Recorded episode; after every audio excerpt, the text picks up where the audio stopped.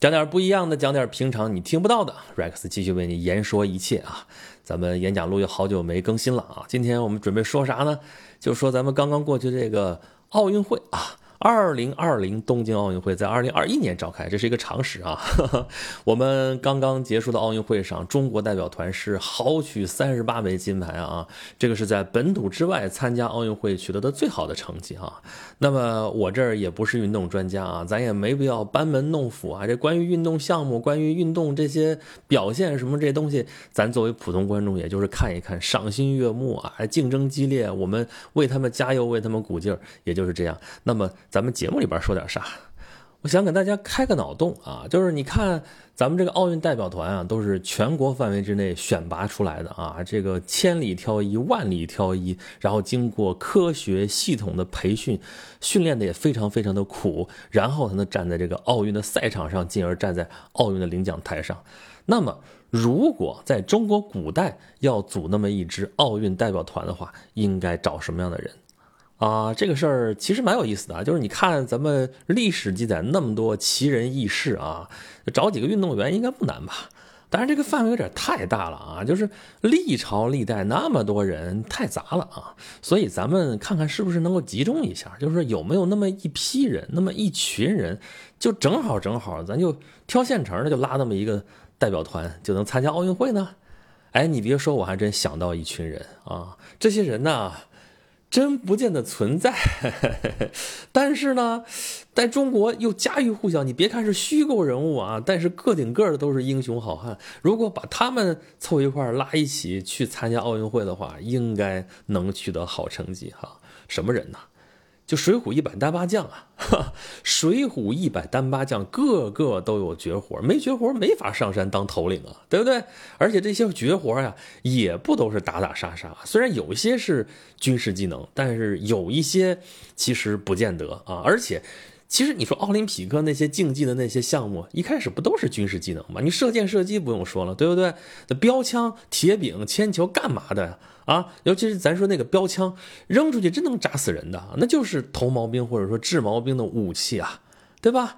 所以你说这水浒一百单八将咱们看一看啊，是不是靠谱啊？其实啊别的咱先不说，他这个建制至少是完整的啊。首先连这个领队都是现成的，对吧？那宋江是大头领，那就是领队啊，对吧？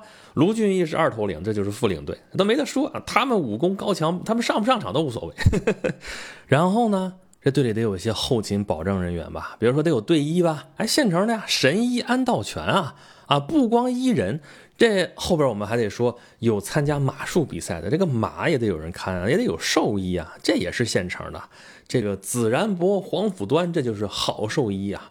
这个你要是对他没什么印象的话，也不奇怪啊，因为《水浒一百单八将》里边他是最后一个出场的，就他出场之后，这梁山泊就排定座次了啊。一百单八将，他排还挺靠前，因为马匹啊，在梁山泊你说重要不重要吧？在古代打仗，这就是战略资源，对不对？那这个代表团还得有人负责后勤啊，谁负责后勤比较合适呢？比如说柴大官人啊，柴进这个人缘好啊，对不对？然后扑天雕李应，这搞后勤这是一把好手。还有操刀鬼曹正，这本来是一个屠户啊，那他负责这个后勤伙食啊，这个采买啊，什么这东西应该没什么问题啊。或者要不然把那个十字坡开酒店的这个菜园的张青，还有这个母夜叉孙二娘也算上。这有点恐怖啊，卖的人肉包子，是咱这参加奥运会不干这事儿啊，行吧？反正这些都是后勤保障团队的啊，整个这个团队建制咱们是有了，但是咱这是去比赛的啊，还得说这个运动项目到底谁能参加什么，这里边啊，可能首当其冲的啊就是射击、射箭这些，尤其是射箭啊。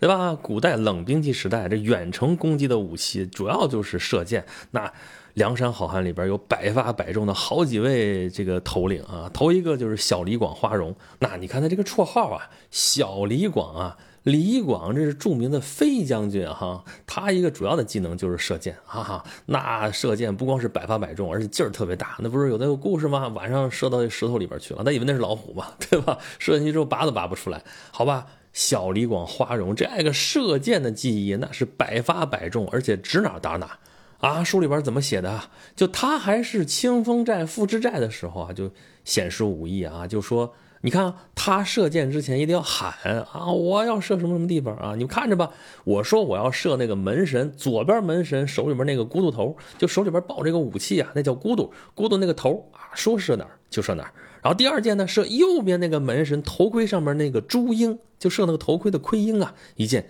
不偏不斜。然后第三箭说我要射你那个队里边穿白的那个教头的心窝，完了，赶紧跑吧，赶紧跑吧，都吓跑了。所以这真的是神射手。那上梁山的时候也是啊，在梁山他要怎么站住脚的呀？啊，也是要给朝天王、给底下这些头领都要看一看这个射箭到底有多厉害啊！弯弓搭箭也是，天上一行大雁飞过去，他说我要射中这个雁行里边第三只雁的头上。那果然一箭射过去，第三只雁就掉下来了，赶紧让这个军士取过来看，那只箭正穿在雁头上。哎呀！这都不是小李广的问题了，养由基不及也。养由基是春秋时候著名的神射手啊，关于他的段子那就不提了啊，那神乎其神，那这不是小李广的问题，这是神臂将军啊。所以从此在梁山他还有一个绰号叫神臂将军，这就是最典型的能射箭的。你说派他去参加射箭比赛啊，熟悉熟悉现代功，是不是拿块金牌回来啊？拿金牌的小意思，对吧？那还有没有其他射箭厉害的呢？就没有花荣那么出名啊，但是也有那么几个啊。其中有一个啊，这个是我最喜欢的人，就是浪子燕青啊。他有好多好多的技能，这是其中一条，就是射箭。你说他是射箭也好，你说他是射击也好，因为他用的不是弓箭，他用的是一把小弩。弩这个东西，你说算是射箭吗？也可以算啊，那就射出去的是箭杆嘛。但他那个激发的动作啊，他不是靠的臂力拉起来，然后瞄准，然后射出去，他有点像射击。就是打枪的那种方式，对吧？他是直接拉到这个弩机上面，一扣扳机，然后射出去。所以你说他是射箭也好，说他是射击也好啊，反正是这也是箭无虚发。这个书里边燕青这把小弩也是立了大功劳的。那还有几个人物啊，就不是那么出名，就不是说人物不出名，而是他射箭这个技能并不是很出名。比方说青面兽杨志，咱们都知道杨志卖刀，对不对？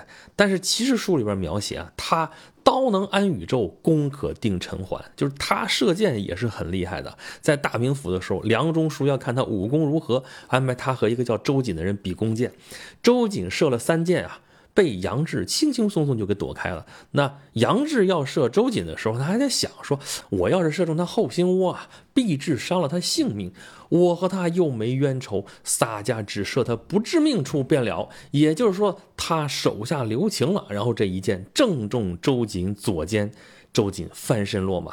也就是说他留了手了，他不留手呢，那周瑾这命就交代了哈。所以这个射箭也是很厉害的。再有一个啊，咱还有好多，咱随便举个例子吧。比如说有个丑骏马宣赞啊，他在王府做骏马实在是太丑了，人称丑骏马。他这个丑啊，把他老婆都给愁死了，对吧？郡主嫌其丑陋，怀恨而亡。但是他毕竟是骏马呀，那是骏马怎么得的呢？就他曾对连珠箭斗赢了番将，被王爷招做女婿，这也不是骗来的，对吧？也是凭本事得来的。但是实在是因为太丑了，所以就显不出来他这个功夫。那好吧，咱不说别的，奥运会里边这个射箭比的是团体，对吧？3个人一小组，从这个花荣啊、这燕青啊、杨志、宣赞这里边凑一个队，应该不成问题吧？去拿个金牌应该也很 easy 吧？还有啊，比较明显的。举重啊，那头一个就是倒拔垂杨柳啊，对吧？谁？花和尚鲁智深啊，对吧？这个太有名了吧？啊，他把那个垂杨柳连根拔起啊，周围一众泼皮见了之后，一齐拜倒在地，说：“师傅非是凡人啊，正是真罗汉，身体无1000万斤气力，如何拔得起啊？”然后这个鲁智深在这儿云淡风轻，这大甚鸟紧，哈，明天看洒家演武器械，哈哈，这都不叫事儿。那。他进了梁山之后啊，有一个搭档。你说他有啥搭档？哎，他是和尚啊，跟他搭档的就是个头陀啊，谁啊？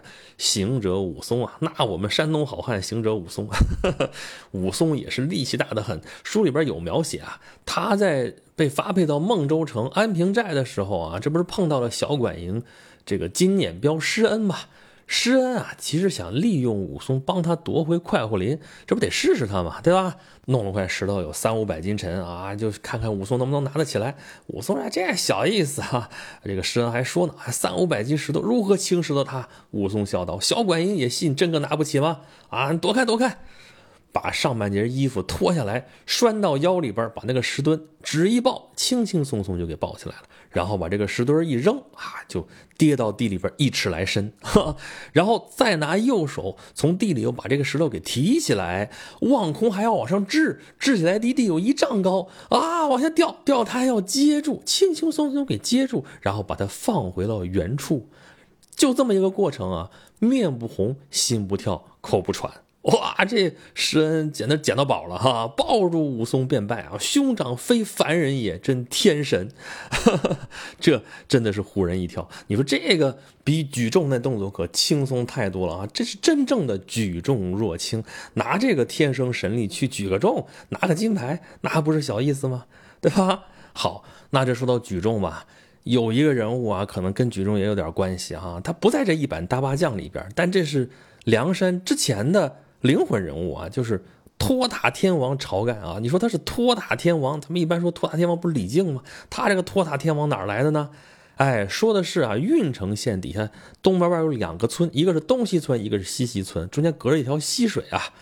这个西溪村里边有鬼啊，白日迷人下水啊，那在这个西溪村这就无可奈何了。这一天呢，有一个僧人路过啊，村里边人跟他说有这么回事儿。僧人说啊，你拿个青石凿个宝塔放在什么什么地方镇住西边就没事了。是啊，西溪村照办了，结果呢，西溪村的鬼都赶到东西村来了。那晁盖听说了大怒啊，从这边走过去把这个青石宝塔独自夺了过来，放到了东西村。啊，从此人们叫他托塔天王。你说这里边说明了什么？就这个宝塔呀，它不一定有多沉，那有可能就真的很沉，所以他来举重可能也行。但其实这里边说的是晁盖的这个威望啊，就是他把这个塔夺到东西村来放下，西溪村的人敢说个不字吗？对吧？所以他能镇得住这一方啊，所以他得说是个村霸，对吧？是这么个托塔天王。那咱们就牵强附会一下呗啊，这也是托着塔了，这个举个重估计也行啊。行，这是开玩笑啊。行，还有更有意思的就是，你只要读过《水浒传》，你肯定记得的就是神行太保戴宗啊，他跑得快啊，对吧？有一等惊人道术啊，就是有什么紧急军情的时候啊，他就要跑，就把两个甲马绑在两只腿上，做起神行法来，一日能行500里。如果放4个甲马在腿上呢，就是日行800里啊。因此人家叫他神行太保，日行800里，这跑个马拉松没问题吧？拿个牌儿应该没问题吧？对吧？这是长跑，那要是短跑呢？短跑啊，有两个人就不是特别出名，但是应该也行吧。一个叫王定六啊，这个外号叫做活闪婆，这名字好奇怪啊，但是因为他跳得快，所以叫他活闪婆。你看他就闪了。还有一个是魔云金翅欧鹏，这个魔云金翅怎么来的？一方面是身强力壮，另外一方面就是行走如飞啊。魔云金翅那肯定跑得也快啊，姑且就算他是短跑的1号人物吧。那这是竞赛啊，那你要说田赛呢，比如说跳远啊，这里边有两个人物，我说出来估计大家没什么争议，至少从绰号上能看得出来。一个是插翅虎雷横啊，这个插翅虎啊，中间形容它就是跳墙过涧身轻，那就是跳得远啊，那你说参加个跳远应该没问题，对吧？再有一个跳涧虎陈达，这个他到底能跳多远不知道啊，但是你看他绰号跳涧虎，这个水浒传里边这头领里边好多老虎，但他单单叫跳涧虎，能从这个山涧这头跳到那头去，你说远不远吧？再有田赛还有什么，比方说标枪，对吧？八臂哪吒项冲，他的兵器是右手仗一条标枪啊，这个标枪不管它是不是真的是我们投掷的这个标枪啊，反正手里拿着枪，就全当他是玩标枪的吧。再有花象虎公望，浑身刺着虎斑，这有花绣啊，对不对？然后呢，也是善使飞枪。还有重剑虎丁德孙，这个会使飞叉，你说他带个飞字啊，标枪、飞枪、飞叉，这中间估计有那么一招能够投出去，这个肯定距离也进不了，让他们参加个标枪比赛，这个金牌不一定拿得着，但是这个成绩应该不会太差吧？啊，行吧，这是田赛。还有啊，得说到比方说柔道啊，这个项目又得说到我们浪子燕青了啊。你说这个燕青真的是，哎呀，我真的是太喜欢他了哈、啊。为什么？又帅小伙，要不帅的话，李诗诗能看上他吗？那一身的花绣，对吧？李诗诗都看了爱不释手呵呵。然后刚才说了，拿一把小弩到处射，哎呀，百发百中，对吧？参加个射击比赛没问题。那还有他有一个绝招，就是相扑啊。燕青小厮相扑天下第一啊！这身相扑，按他自己的话来说，江湖上不曾逢着对手。你说这个黑旋风李逵啊，这个他是宋江的铁杆支持者，对不对？这天不怕地不怕啊，所有的人谁都管不了他。然后宋江可能说他两句，但是宋江不能老在他身边啊。那还有谁能管得了他呢？就这个浪子燕青，为什么呀？很简单，这黑旋风李逵啊，谁都不吝，就是怕燕青，因为他打不过他。为什么打不过他？就这身相扑。这个相扑啊，燕青也是中间还有一段插曲，一段故事啊。他在泰安赢了擎天柱，对吧？那个人身长一丈，貌若金刚，有10000斤的力气。但是燕青可不是啊，你别听着相扑，觉得现在那个日本那种相扑，那都是大胖子，对吧？燕青瘦小小的，但是照样在相扑上面能赢了这个擎天柱任元。破了他的不败之名，这没2把刷子能行吗？啊，所以对他来说，参加奥运会，我估计也就是熟悉熟悉规则的事儿啊。这个规则上，这能不能吃亏咱不知道，但是这个本事肯定是错不了的。啊，那头领当中要说这个相扑、摔跤，其中可能还有一个就是眉面目交挺，他也说他是相扑从中人尽服，所以这也是一把好手，这组个队没问题了。嗯。再要说啊，刚才说到射击啊，这个燕青没问题可以参加。还有一位啊，就是墨雨见张青啊，他是张德府的人，但是他这个上梁山是在东昌府啊，东昌府就聊城啊，就我们家现在东昌府区啊。东昌府收的这个墨雨见张青，他善会用飞石打人，那也是百发百中啊。这个练一练射击也没问题啊。再有就是大项了啊，游泳哈，那就要说这些水军头领了哈。水军头领都有谁啊？一共就那么几位啊，数一数都能数得着。混江龙李俊啊，浪里白条张顺，船火张横啊，立地太岁阮小二，短面二郎阮小五，活阎罗阮小七，这是三阮，对吧？再有就是出洞蛟童威翻江蜃童猛啊，二童兄弟。这里边最著名的那当然除了三阮兄弟就是二张。三阮二张参加个游泳比赛，尤其是这个浪里白条张顺啊。对了，刚才说了这个黑旋风李逵，一是怕燕青，这是在陆地上，在水里怕谁啊？在水里，当然他谁都怕，但是最怕的其实就是张顺啊。他跟这个张顺在浔阳江里边那一番折腾啊，也真的是《水浒传》里边非常有趣的文字啊，大家可以去好好的看一看，特别好玩啊。因为，这个黑旋风李逵其实就是《水浒传》里边的开心果嘛，对不对？那还有就是。这个梁山泊好汉里边一大类就是马军头领啊，让他们参加个马术比赛，你说行不行吧？啊，但是现在比赛规则跟那个可能不太一样，但是这个马他们熟啊，对不对？那这里边最有代表性的是谁？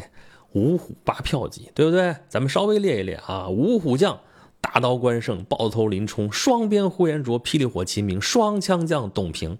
八票级呢，就咱们前面说的小李广花荣、金枪手徐宁、青面兽杨志、急先锋索超、墨雨见张青、美髯公朱仝、九纹龙史进，加上梅遮拦穆弘，对吧？这五虎八票级让他们去参加马术比赛，实在是大材小用了啊！但是也没有他们别的用武之地啊，对吧？这奥运会毕竟这项目还是太少了，呵呵，挺多的了，但是他们这些本事用不上啊，对不对？